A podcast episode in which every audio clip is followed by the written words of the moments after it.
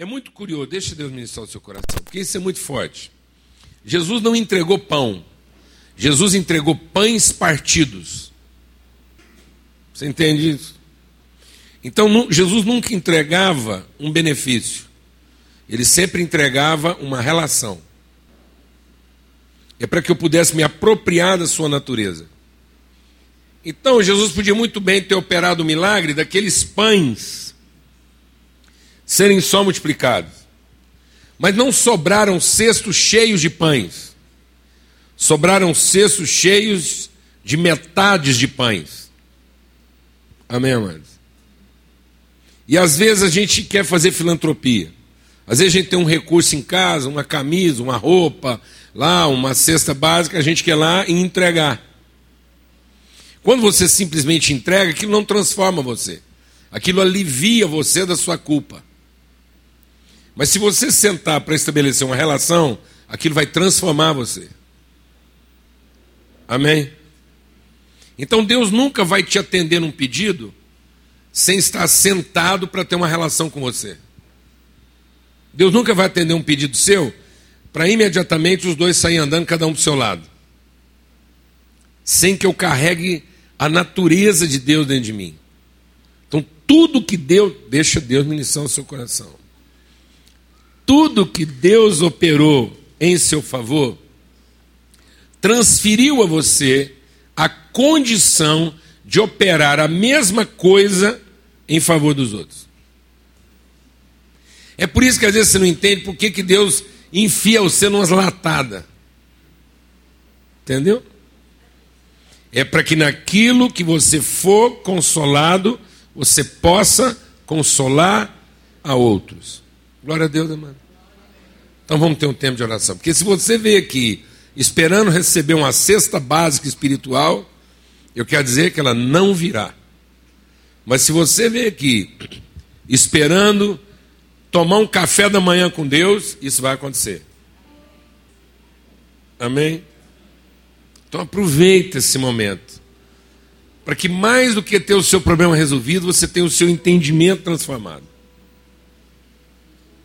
Receber um favor de Deus resolve o seu problema, mas não transforma o seu entendimento. Mas se você tiver o seu entendimento transformado, todos os seus problemas estão resolvidos. Amém? Aleluia. Vamos ter uma palavra de oração. Fala com Deus aí agora. Fala, Deus, eu não quero a cesta básica. Sabe quem falou isso pra gente? Olha para cá. Porque Deus já está ensinando a gente aqui. O pessoal lá do Crisálida falou assim: sabe por que nós abrimos as nossas casas, nossa intimidade, nossa vida para vocês? Porque pela primeira vez alguém não veio aqui entregar para nós uma cesta básica e foi embora. Pela primeira vez alguém veio aqui para sentar e ter uma relação conosco. Deus não quer te entregar um recurso e depois vai cada um para o seu lado. Deus quer te revelar os recursos que Ele disponibilizou em você, as condições que estão em você para enfrentar tudo o que você tem para enfrentar. Deus nunca permitiu na vida dos seus filhos coisa alguma sem que antes disponibilizasse sobre a vida deles as condições para enfrentá-las. Nunca. Nunca. Amém? Nunca. Deus nunca permitiu na vida de ninguém nenhuma tentação sem que antes ele tivesse disponibilizado o livramento. Aquilo que é o seu livramento não virá foi providenciado antes da sua dificuldade. Aí você fala, mas não é possível. Sabe o que é? É porque às vezes você está fixado, você está com a ideia fixa naquilo que você imagina ser a sua solução. Porque você quer uma solução, você não quer uma transformação do entendimento. Você quer o seu problema resolvido, mas você não quer a sua vida transformada. Deus nunca Porque Cristo não foi morto depois do pecado do homem. A Bíblia diz que Cristo é o Cordeiro de Deus, morto antes da fundação do mundo. Deus fez tudo segundo um projeto. Você fala, mas como é que Cristo morreu? Seguinte, é que Deus fez tudo segundo o conselho da sua vontade. E lá, quando estava conversando, o Pai, o Filho e o Espírito Santo, na conversa Deus falou assim: para o homem ser transformado, ele vai ter que ser quebrado. Quebrado na sua natureza humana, para que ele possa ser ressurreto, refeito em natureza divina. E o filho disse sim: Eu dou a minha vida para consertar isso. Eu sou o sacrifício para que isso seja possível. Eu morro a morte desse homem para trazê-lo de volta à vida. Dito isso, está feito. Amém? Amém, mano? Estava feito. Glória a Deus. Aquilo que pode te trazer a vida foi oferecido antes da morte alcançar você. Por isso a gente está garantido. Por isso você pode aqui hoje chorar a sua angústia, porque dói para morrer. Eu sei. Quando Deus me colocou diante de problemas, eu sei que Ele vai colocar diante de outros. Quando Deus me colocou diante de problemas que eu não tinha poder algum para enfrentar aquilo no sentido de resolver, e eu não tinha, eu entendi a minha impotência para resolver aquilo. Eu sei, e todo mundo sabe, o quanto isso faz a gente sofrer. Mas é o sofrimento que está sendo transformado. Cristo sofreu isso. Só que a angústia de Cristo nunca se transformou em ansiedade. Angustie-se, chore, sofra a dor dos processos. Não passe sobre isso indiferente, achando que não é de doer. É de doer e muito. Deus não está oferecendo gel de arnica. Não tem anestésico nesse negócio. Jesus recusou o anestésico. Jesus diz: anestesia, não. Eu quero passar tudo isso de forma o quê? Consciente. Viver de maneira intensa o processo da transformação. Vai ser sem anestesia mesmo, irmão. Amém? Para que eu entenda a profundidade, porque senão isso não entra lá no meu profundo ser. Toda vez que eu estou procurando esses alívios assim de compensações, aquilo não entra, não permite que a verdade de Deus se aproprie do meu mais profundo interior. Então qual é o meu único alívio? É paz. Paz de coração sabendo que são as mãos de um pai que me ama, que entregou tudo em meu favor. Deus não negou coisa alguma em favor da minha salvação. Ele não reteve nada, ele não guardou nada para si. Isso me dá paz. E a paz de que isso vai terminar bem. Isso não vai ficar bom, não. Isso é bom e vai terminar bem. Eu não quero que Deus me faça o bem para ficar bom. Eu quero que Deus opere em mim o que é bom. Amém, mano? Para revelar o bem. Deus opera em mim o que é bom para revelar o bem, para terminar em bem. Amém? Bem é o que? Bem é o legado herança. O que é bom é a minha convicção, minha certeza. E o bem é a minha herança. Então Deus opera o que é bom para que eu tenha a herança do bem. E aí agora eu posso compartilhar isso com outra pessoa. A hora que eu herdo que o bem, eu agora posso operar o que é bom. Todo mundo que precisa de alguma coisa, de uma ajuda, de um encorajamento, de uma palavra de esperança, eu tenho aquele bem para oferecer para ele. Porque isso é bom. Fazer o bem, querer o patrimônio para ficar bom, querer se apropriar da herança antes para ter sossego, já atrapalhou tudo. Deus não vai te entregar a sua herança antes de operar em você o que é bom. Amém, amados? Glória a Deus. Aleluia. Deus vai terminar em bem tudo aquilo que ele começou. Glória a Deus, amado. Aleluia. Você vai sair dessa situação com o seu patrimônio.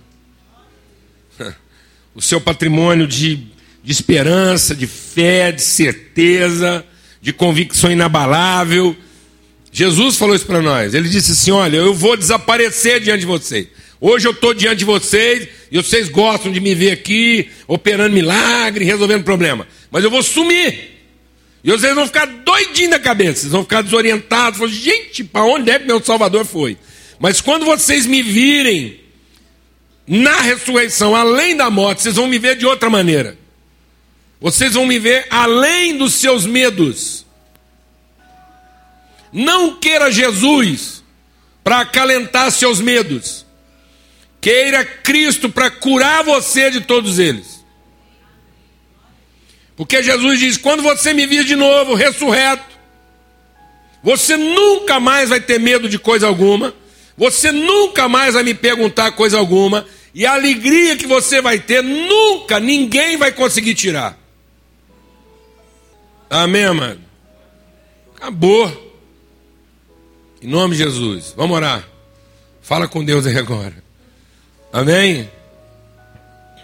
Oh Deus. E aí nós vamos ser ministrados em louvor, em adoração. Louvor, adoração, amados, é para desenvolver a nossa fé. Louvor e adoração é para que a gente fale a nós mesmos e aos outros. Às vezes a gente acha que o louvor é para agradar a Deus. Às vezes a gente acha que louvor é para Deus ficar melhor. Não, mas o louvor é para a gente ficar melhor. Enquanto a gente louva, nós vamos trabalhando a nossa fé. Louvor é uma forma de pregar para nós mesmos e pregar para os outros. É isso que o salmista fazia. Os salmos não era o salmista só falando com Deus. O salmo era o salmista falando com quem? Com a sua própria alma. Lembrando para ele por que, que ele confiava em Deus, por que, que a esperança dele estava sempre em Deus, por que, que ele conseguia vencer seus desafios, e ele ia ministrando isso a si e aos outros, porque a boca fala do que está cheio o coração, o espírito da fé é crer e também falar. Senhor, muito obrigado.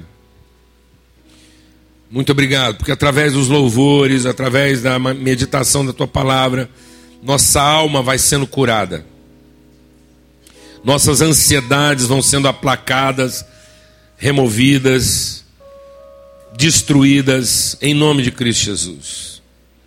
Ó oh Deus, é através da meditação da tua palavra e dos louvores que a nossa fé vai sendo fortalecida e os nossos inimigos interiores, os inimigos da nossa mente, da nossa alma, do nosso coração, vão sendo um a um derrubados e destruídos. Em nome de Cristo Jesus. Em nome de Cristo Jesus. Amém. Benção, né, amados? A, gente tem que acreditar na força dos processos.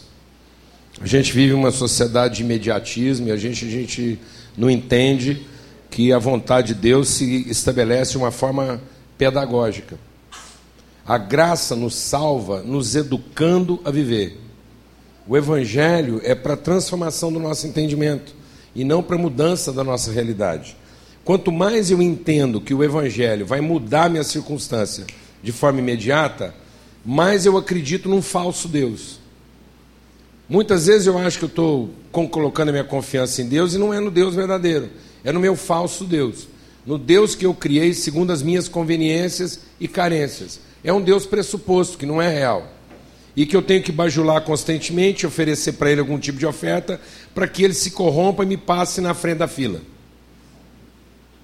E eu estou sendo achando que a oração bem feita vai me dar o privilégio de ser atendido primeiro.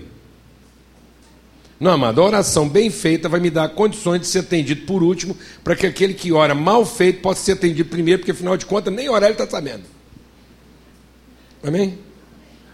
Glória a Deus. Então, eu queria também passar um vídeo curto. A gente gravou isso de forma bem é, tupiniquim lá. Mas é, por que, que eu estou compartilhando isso? Porque tem a ver com essa proposta. Né? A, a coisa de 15 anos atrás, 15 anos mais ou menos, fizeram um loteamento lá na cidade de Berlândia, e foi um loteamento daqueles feito assim a facão. E principalmente para a população carente, jogar lá não sei quantos mil lotes lá, e derramar o povo lá. E a gente resolveu adotar aquele lugar. Não havia muita estrutura, não havia muito cuidado assim de cidadania em relação ao bairro. E, e aí a gente procurou a, a associação de bairros. Quando a gente procurou a associação de bairros, a gente conversou com o presidente. E, e, o Milton, que era o presidente na época, a gente chegou para ele e falou: Seu Milton, o que, que é a preocupação da população? Como é que nós podemos ajudar o shopping park?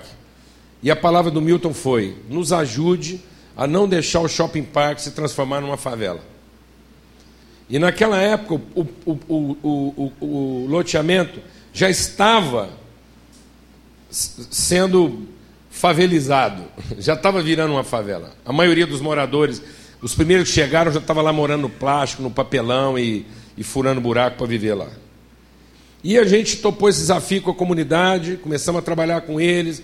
Depois a gente plantou duas igrejas lá, adotamos esse povo. E um irmão, um irmão, engenheiro químico, ele, ele abraçou, e ele acolheu e ele adotou aquele povo. E ele foi para lá.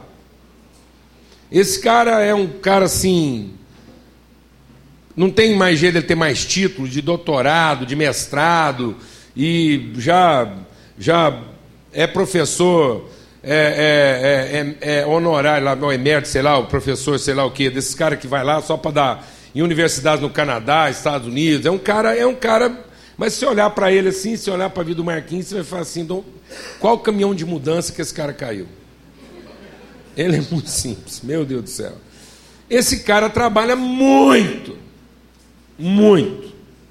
Mas todo sábado ele ia lá para o shopping park e abraçava aquela comunidade, entrava nas casas, discutia problemática. Resultado: através de um engenheiro químico, a gente começou há 15 anos atrás um projeto de construção de casas para tirar o povo do plástico, da favela. E a gente fazia casas lá em regime de mutirão. A gente fazia campanha, o povo doava o material e a própria população entrava com a mão de obra. Então a gente conseguia construir casas lá de dois quartos e de alvenaria e telhado, uma casa normal, dois quartos, sala, banheiro e, e uma, uma área comum lá, cozinha de copa, essas coisas. Uma casa na faixa de uns 60 e pouco, 70 metros quadrados.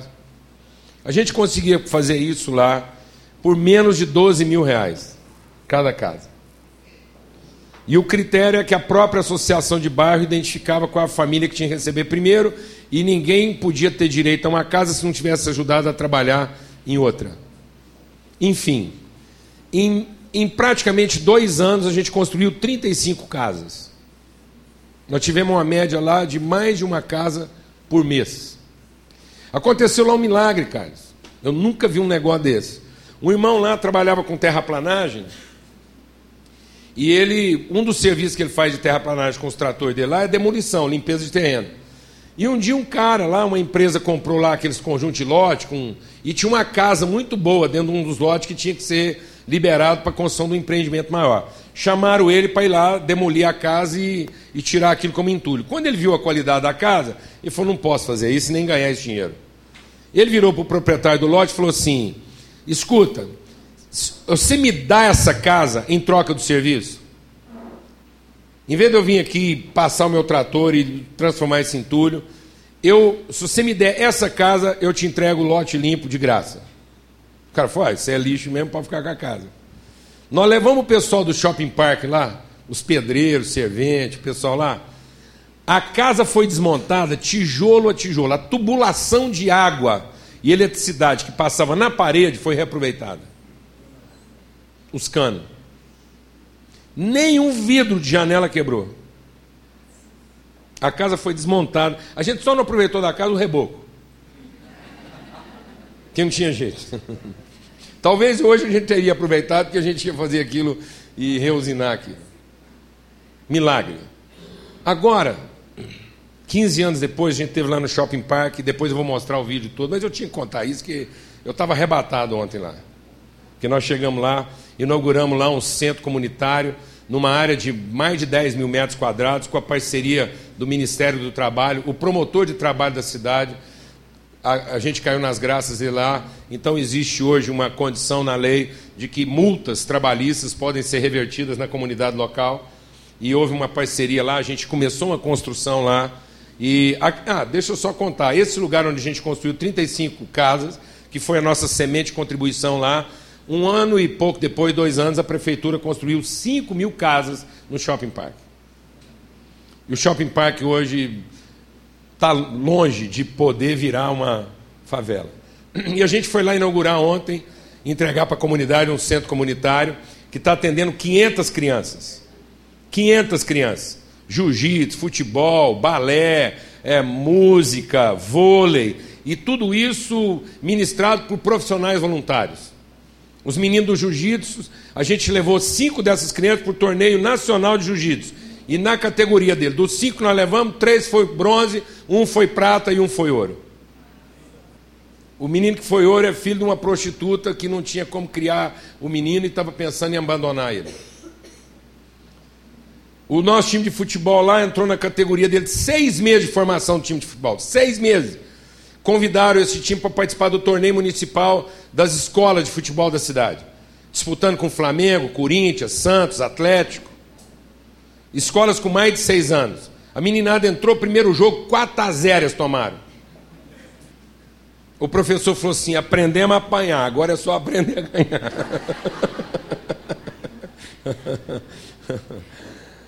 Na semifinal, eles bateram o Corinthians por 4 a 0 e foi disputar a final com o time que tinha mandado 4 em cima deles. Saíram perdendo de 1 a 0 na abertura do segundo tempo, eles empataram o jogo. Aos 43 do segundo e aos 45 do segundo, eles ganharam o jogo e foram campeão do, do, do torneio.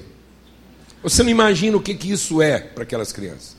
Eles estão disputando isso com gente que paga caro para estudar futebol.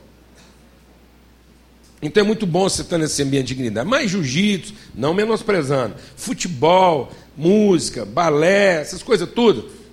Eu estava preparado para ver, porque isso mais ou menos é a média, né? Mas quando eu cheguei lá na inauguração e encontrei lá uma orquestra de corda, violino, violoncelo e tudo que tem direito, de 80 meninos. 80 meninos. Uma orquestra lá assim, experimental, eu falei assim, decididamente, eu não cheguei numa favela. Porque isso é muito além do imaginário. Porque uma pessoa resolveu superar suas crises. Você não tem noção do que, o Marquinhos passa, não. As lutas pessoais dele, os enfrentamentos. Mas ele resolveu entender o propósito de Deus na vida dele. Passa aí rapidinho, só para a gente. Não vai dar para passar, não tem problema. Foi bom que agora todo mundo vai ficar doido para ver a hora que der certo. Abra sua Bíblia, que agora nós vamos para uma conclusão final. Abra sua Bíblia lá em Atos capítulo 27. Atos capítulo 27. E nós vamos ler muito aqui, mas não assombra não, porque nós vamos terminar no horário, porque esse texto é só para concluir. O texto é grande, mas a mensagem é curta, porque é só uma conclusão. Então, aqui em Atos 27, conta uma história cumprida com o apóstolo Paulo, que diz assim: Paulo estava preso. Paulo estava preso e ele estava indo para Roma para ser julgado. Ele está sendo levado para Itália. Já começa daí, viu, irmão. Eu duvido que qualquer um de nós saiba orar melhor do que Paulo, tenha mais consciência da vontade de Deus para a vida dele, tenha mais integridade espiritual do que Paulo. Nós estamos falando de uma pessoa que está muito acima da média. Esse cara não está numa situação favorável, ele não está administrando um, um mega ministério. esse homem é o homem responsável, seguramente, pela, pela maior é, é, quantidade de, de produção teológica, de interpretação bíblica. E Paulo, sem dúvida alguma, é o homem que Deus levantou para produzir a revolução do pensamento na história. É o homem que conseguiu traduzir o Evangelho de Cristo de forma pedagógica, em ensino pedagógico, em aplicabilidade de vida. E esse cara, amados, ele está preso. Ele está preso. Ele não está numa mansão. Ninguém está esperando ele para comer filé ao molho de mostarda ou qualquer coisa que o valha. Ele está preso. Sabe lá qual foi a última quentinha que ele comeu? Seria muito bom você conhecer uma prisão romana. Eu tive o privilégio de entrar numa cela romana que era feita assim, abaixo do chão, umidade total, nenhuma luz, nenhuma abertura. Aquilo era tão escuro que a outra vez que Paulo estava preso e que as portas da cadeia se abriram, o carcereiro entrou e não conseguia ver ninguém. É insalubre. É um homem de Deus, numa condição insalubre. É José, que teve um baita de um sonho e foi ter que, que trabalhar esse sonho na cadeia. Traído, mentiram contra ele. E você acha que José foi lá, fez uma oração e o mentiroso foi revelado? Não, amado. O mentiroso aparentemente prevaleceu e o José foi parar na cadeia. Por conta de uma mentira, de uma armação. Mas esses homens não perderam o foco de que eles estavam na missão de Deus. Entenda uma coisa: nós não temos uma missão. Eu não tenho uma missão. Eu não tenho um ministério nem uma missão. Deus tem uma missão. E Deus me colocou na missão dele. Então, Deus não está trabalhando as minhas condições. Eu estou trabalhando nas condições de Deus. Por isso que quando eu oro para Deus mandar trabalhadores, eu nunca penso numa pessoa que serviria para me ajudar na minha missão, porque senão eu vou olhar essa pessoa com os meus critérios. Então, quando eu oro para Deus mandar um trabalhador, eu estou pedindo para Deus mandar um trabalhador para a missão dele. Então, quando chega o cara, eu não fico discutindo se ele serve, se ele não serve, se ele tem talento para aquilo, se ele não tem. Eu creio que ele é o cara. Eu é que tenho que descobrir o que nem ele nem eu sabemos ainda. Porque Deus deve ter visto alguma coisa nele que no momento exato aquilo vai funcionar. Porque a missão é de Deus. Amém, amados?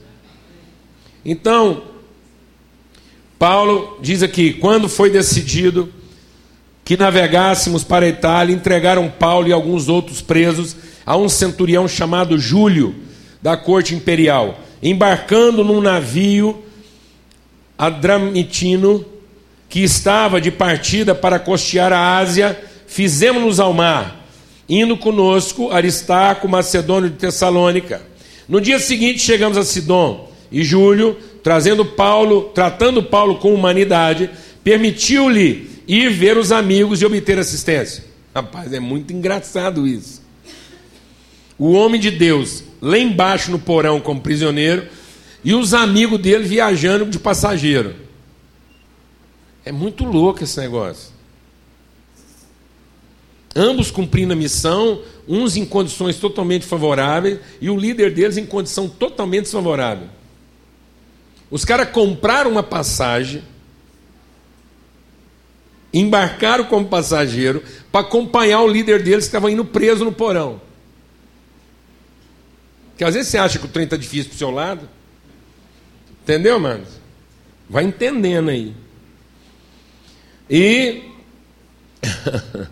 partindo dali navegamos sob a proteção de Chipre, por serem contrários os ventos. E tendo atravessado o mar ao longo da Galícia e Panfilha, chegamos a Mirra, na Lícia. Achando ali o centurião um navio de Alexandria que estava de partida para Itália, nele nos fez embarcar. Navegando vagarosamente muitos dias e tendo chegado com dificuldade de frente de Sinido já não, já não bastava o cara estar tá indo de preso, até agora parece que nada funcionava. Vento ruim, lentidão, vento contrário. Glória a Deus, irmão. Isso é Paulo, irmão. Mas não é Paulo Júnior, não, irmão. É Paulo de Tarso, entendeu? O que, que sobrou para mim, irmão? O que, que eu vou reclamar? Do que, que eu vou reclamar, irmão? Eu tenho que ter vergonha. Hora que eu monto num carro lá, dado por Deus, um presente de Deus dado para mim, dou partida, aquilo funciona, ar-condicionado, eu fico com vergonha. Eu falo, gente, será que eu, será que eu fiz alguma coisa errada? Será que eu desviei? Está entendendo isso, não, irmão? E o povo ainda acha que a gente está sofrendo só porque o cara são meia-noite, chegou às quatro da manhã.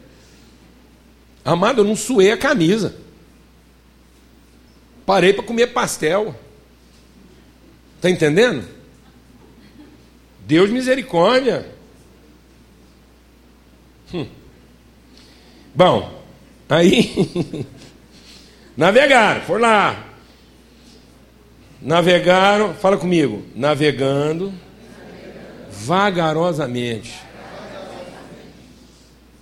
Amado, porque eu vou falar uma coisa. Quando a desgraça está muita, se tem uma coisa que a gente tem é pressa. Para ver se aquilo passa logo. Ó oh, Deus, se é para matar, mata logo, vamos acabar com essa conversa. Mas não. Entendeu? Aquilo já estava ruim, ainda estava devagar. Pensa um trem desgraçado, é um trem ruim devagar. Que esse é um ruim depressa, navegando vagarosamente, muitos dias. Ó, pensa bem, parece que o cara, parece que o cara quer falar para a gente meu Deus. E tendo chegado com dificuldade, não sendo permitido prosseguir por causa do vento contrário, navegamos sob a proteção de Creta, altura de Salmona. Costeando penosamente, o cara está insistindo em convencer a gente que o trem não estava bom. Costeando penosamente, chegamos a um lugar chamado Bons Portos. Agora você vai, agora vai mudar tudo. Perto do qual estava a cidade de Lazéia. Depois de muito tempo, tendo se tornado a navegação perigosa e já passando o tempo do dia do jejum, admoestava-os Paulo, dizendo: Senhores, vejo que a viagem vai ser trabalhosa. Não foi ainda não, vai ser. E creio que a viagem vai ser trabalhosa, com dano e muito prejuízo, não só da carga e do navio, mas também da nossa vida. Mas o centurião dava mais crédito ao piloto e ao mestre do navio do que a Paulo ao que Paulo lhe dizia. É impressionante, amado.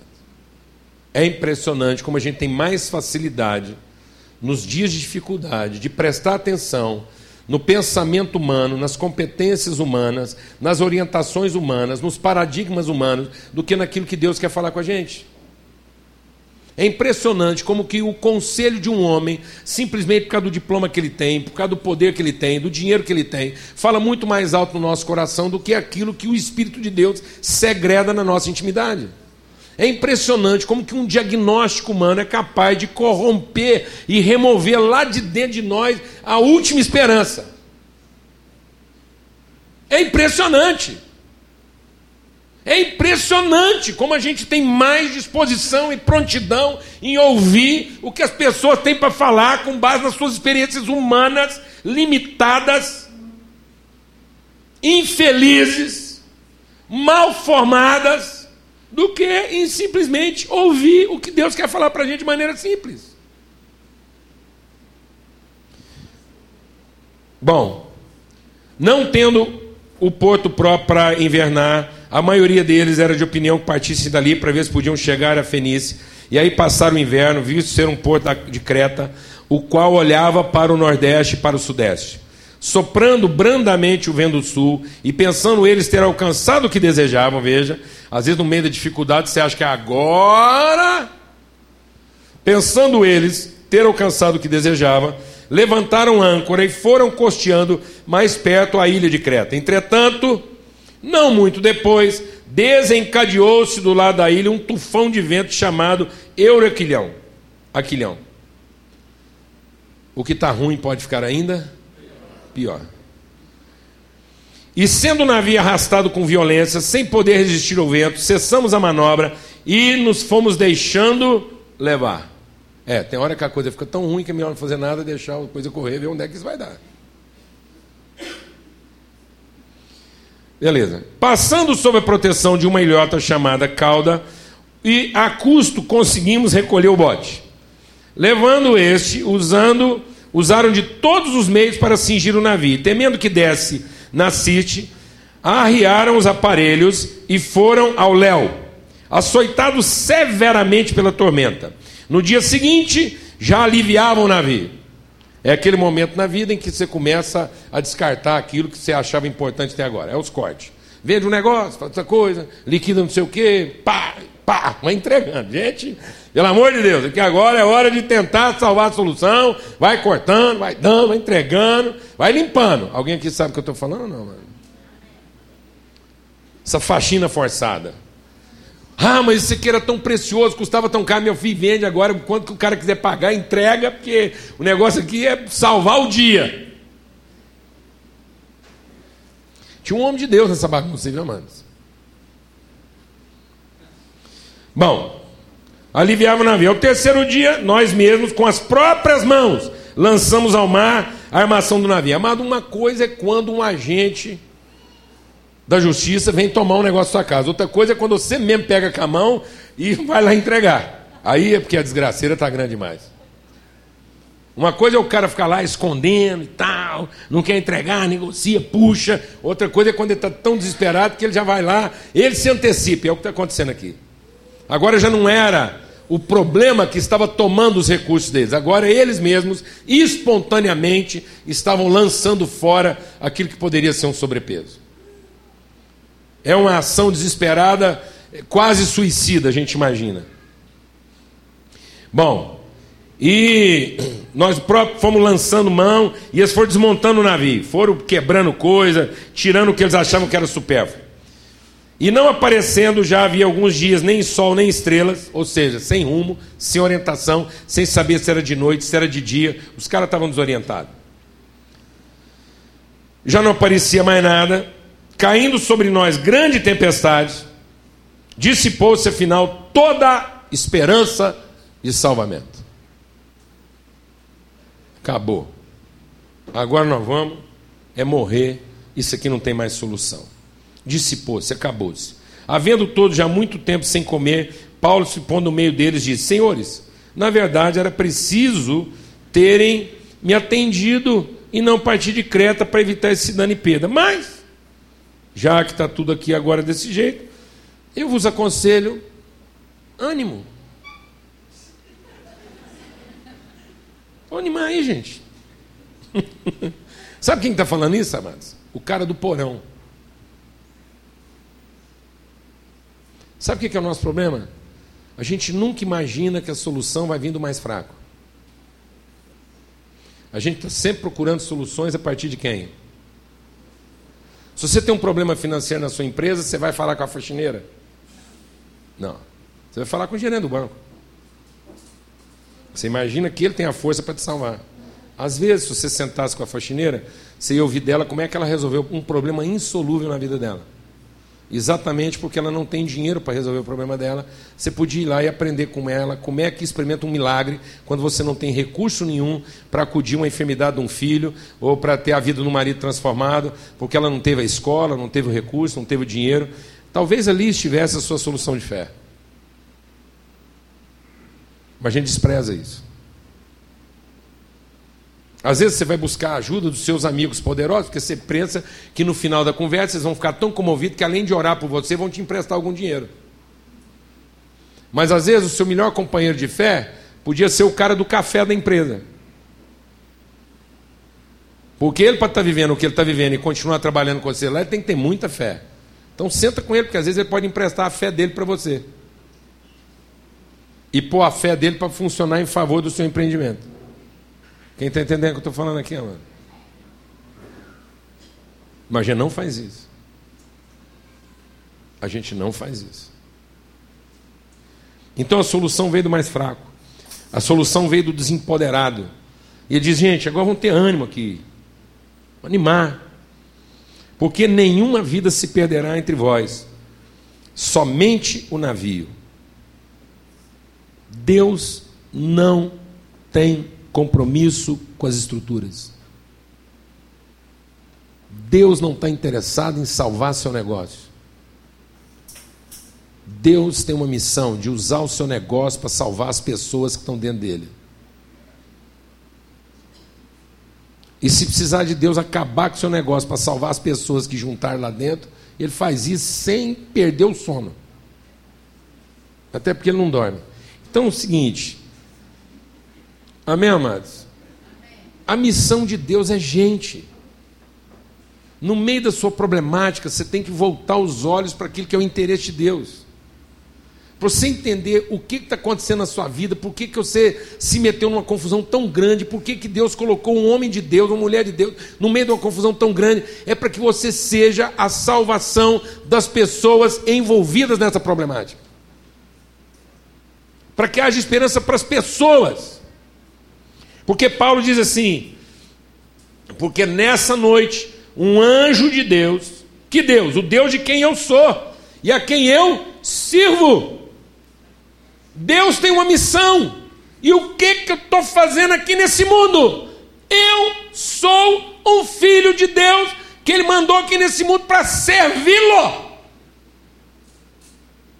Deus não está aqui para me servir na minha missão. Eu, como um filho que amo meu pai e sei do amor do meu pai por mim, eu estou aqui para servir meu pai na missão dele de salvar outros filhos. Eu não estou aqui para ser servido, eu estou aqui para servir as pessoas que estão envolvidas num problema para o qual elas não têm esperança, mas eu tenho esperança. E se no meio do problema que essas pessoas estão metidas, o único que pode trazer esperança para esse negócio, perder esperança, a salvação delas está comprometida. Era melhor elas ter um demônio lá dentro do que ter um filho de Deus que nega a sua esperança e a sua fé. Porque um demônio não seria capaz de roubar a esperança delas. Um demônio, quando muito, podia tornar o problema delas um pouco mais desagradável. Mas um filho de Deus que não apresenta sua fé, que não se posiciona responsável por aquelas pessoas, vai roubar delas a última coisa que sobrou, a esperança. Então agora você entende por que, que Deus não poupou ninguém aqui. E agora você entende, porque às vezes sem ter feito nada para isso acontecer, você se vê dentro de umas embrulhadas que você não sabe nem como é que foi que isso começou. É por causa das pessoas que estão ali.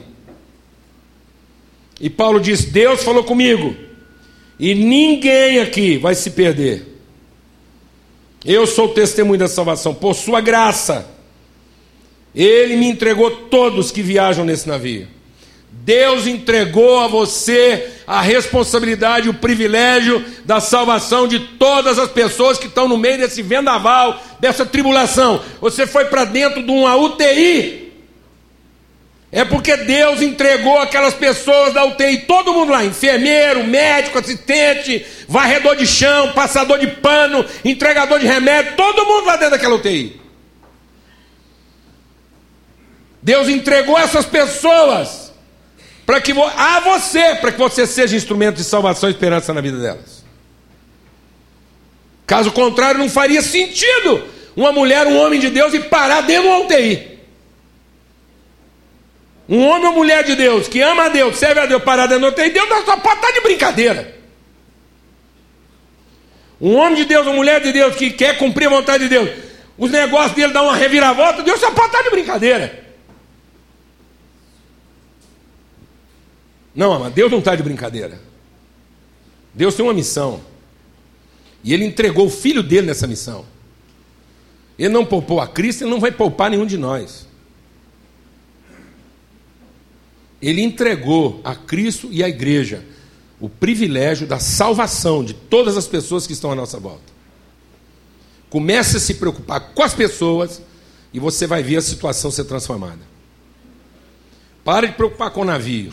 Porque o final dessa história, depois você vai ler lá, é que a hora que Paulo falou isso, alguns lá foram lá e tentaram jogar um bote salva-vida na água. E é o que acontece com muitos homens de Deus. O problema acontece, a enfermidade acontece, o cara vai parar no hospital, vai parar numa situação difícil, a coisa desanda. A nossa primeira oração qual é, amados? A nossa primeira oração qual é?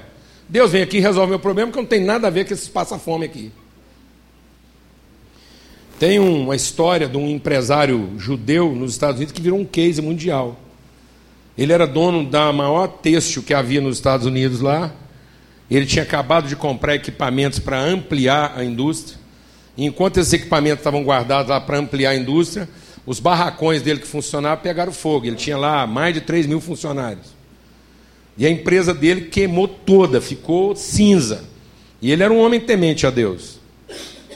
Então, quando aquilo pegou fogo, os bancos procuraram ele e falaram para ele: Olha, você tem seguro, o seguro é suficiente, não paga todo o seu prejuízo, não vai resolver o problema da sua indústria, sua indústria não tem salvação, mas o dinheiro que você vai receber no seguro dá para você começar a sua vida em qualquer outro lugar, pega essa grana e some. Ele falou assim: Eu não posso fazer isso com as pessoas que Deus colocou sob a minha responsabilidade. Reuniu todos os funcionários. Olha, eu não tenho condição de pagar o salário de vocês. Eu não tenho condição de prometer. Nós estamos numa crise aqui insolúvel. Tem um pouco de dinheiro aqui que não resolve o problema da empresa. Os equipamentos que a gente ia fazer ampliação estão todos fechados dentro do barracão lá. Não tem condição de trabalhar isso.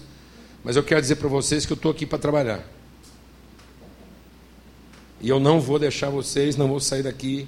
E o que vocês precisarem de mim, vocês podem contar comigo. Os empregados deles se reuniram e falaram assim: senhor não se preocupe, essa empresa é nossa. Eles montaram as, as máquinas que estavam desmontadas. Um barracão.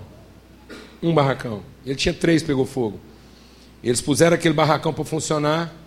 A empresa espontaneamente passou a trabalhar 24 horas por dia, eles foram revezando o turno, e ele conseguiu produzir em um barracão o que ele não produzia em três.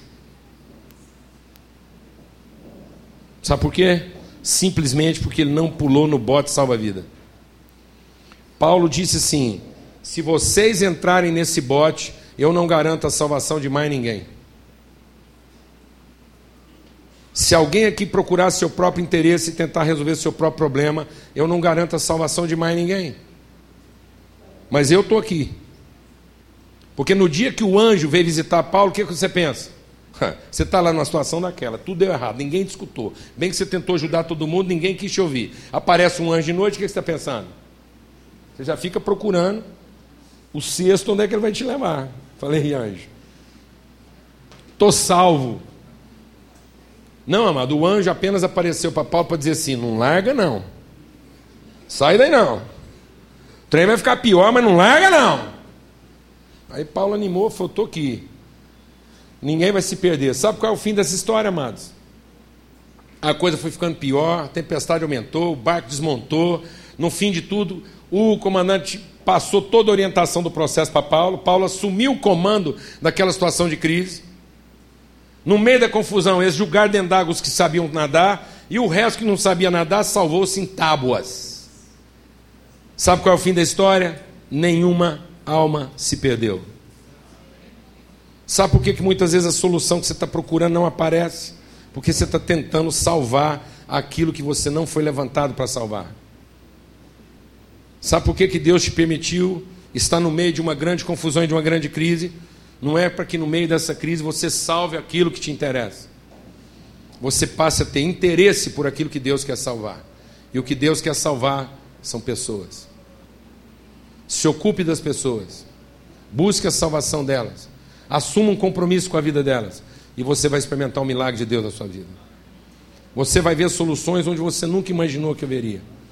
Você vai encontrar recursos onde você nunca imaginou que encontraria. Você vai receber provento e suficiência. Aquilo que você não usaria para acender um fogo vai ser instrumento de salvação. Uma tábua que não servia para tampar um caixote serviu para salvar uma pessoa. Às vezes você está achando que a salvação virá de grandes coisas e às vezes a salvação virá do retalho daquilo que está lá. Como foi com aquele judeu? Onde é que estava a salvação dele, amado? Estava lá. Mas essa salvação só veio por quê? Porque ele assumiu um compromisso com o quê? Com as pessoas. Que essa é a missão de Deus. Vamos ter uma palavra de oração. Senhor, muito obrigado. O nosso país está vivendo momentos muito difíceis. Muita tempestade, muito vendaval. E parece que agora o barco vai andar ainda mais devagar. O cenário não é favorável e há um sentimento geral de um salve-se quem puder. Foi para momentos assim que o Senhor gerou um povo. Foi para situações como essa que o Senhor colocou a sua família na terra. Porque é em momentos como esse que as pessoas vão procurar salvação. E elas não podem, ó Deus, ver como a gente se salva. Porque a salvação não está em ver como a gente se salva. A salvação está em ver como é que a gente se preocupa com a salvação dos outros. Nós estamos metidos nisso, ó Pai, e não é hora da gente ficar apurando as culpas e responsabilidades, mas é hora da gente assumir o compromisso da salvação das pessoas. O Senhor vai nos levar para lugares que naturalmente a gente não iria. O Senhor vai nos colocar em situações que só preso para estar num lugar daquele. Espontaneamente ninguém vai para uma situação dessa. Mas nem que seja para nos prender, nos colocar em algemas, o Senhor vai nos levar aos lugares e às circunstâncias às situações onde a nossa vida pode de fato fazer diferença. Foi assim com Paulo. Ó oh Deus, o Senhor tem uma missão e o Senhor nos colocou nessa missão. E nós amamos o Senhor, o Senhor nos ama. E nós queremos aprender a amar as pessoas que o Senhor ama. Em nome de Cristo Jesus. Que o amor de Deus, o Pai, a graça do Filho, a comunhão, a revelação do Espírito Santo de Deus, seja sobre a sua vida. Que o Senhor faça resplandecer sobre você o seu rosto e lhe dê paz em dias de muita tribulação. Nesse mundo tereis aflições, mas tem de bom ânimo. Eu venci esse mundo, diz o Senhor e deixo para vocês a minha paz. Não se perturbe, não se confunda o seu coração, mas recebe da paz de Cristo agora, em nome de Jesus. Amém e amém. Abre os seus olhos para ver por que, que Deus permitiu que a sua vida estivesse onde ela está agora. Peça para que Deus te dê olhos para as pessoas que Ele quer salvar. Amém? Em nome de Jesus.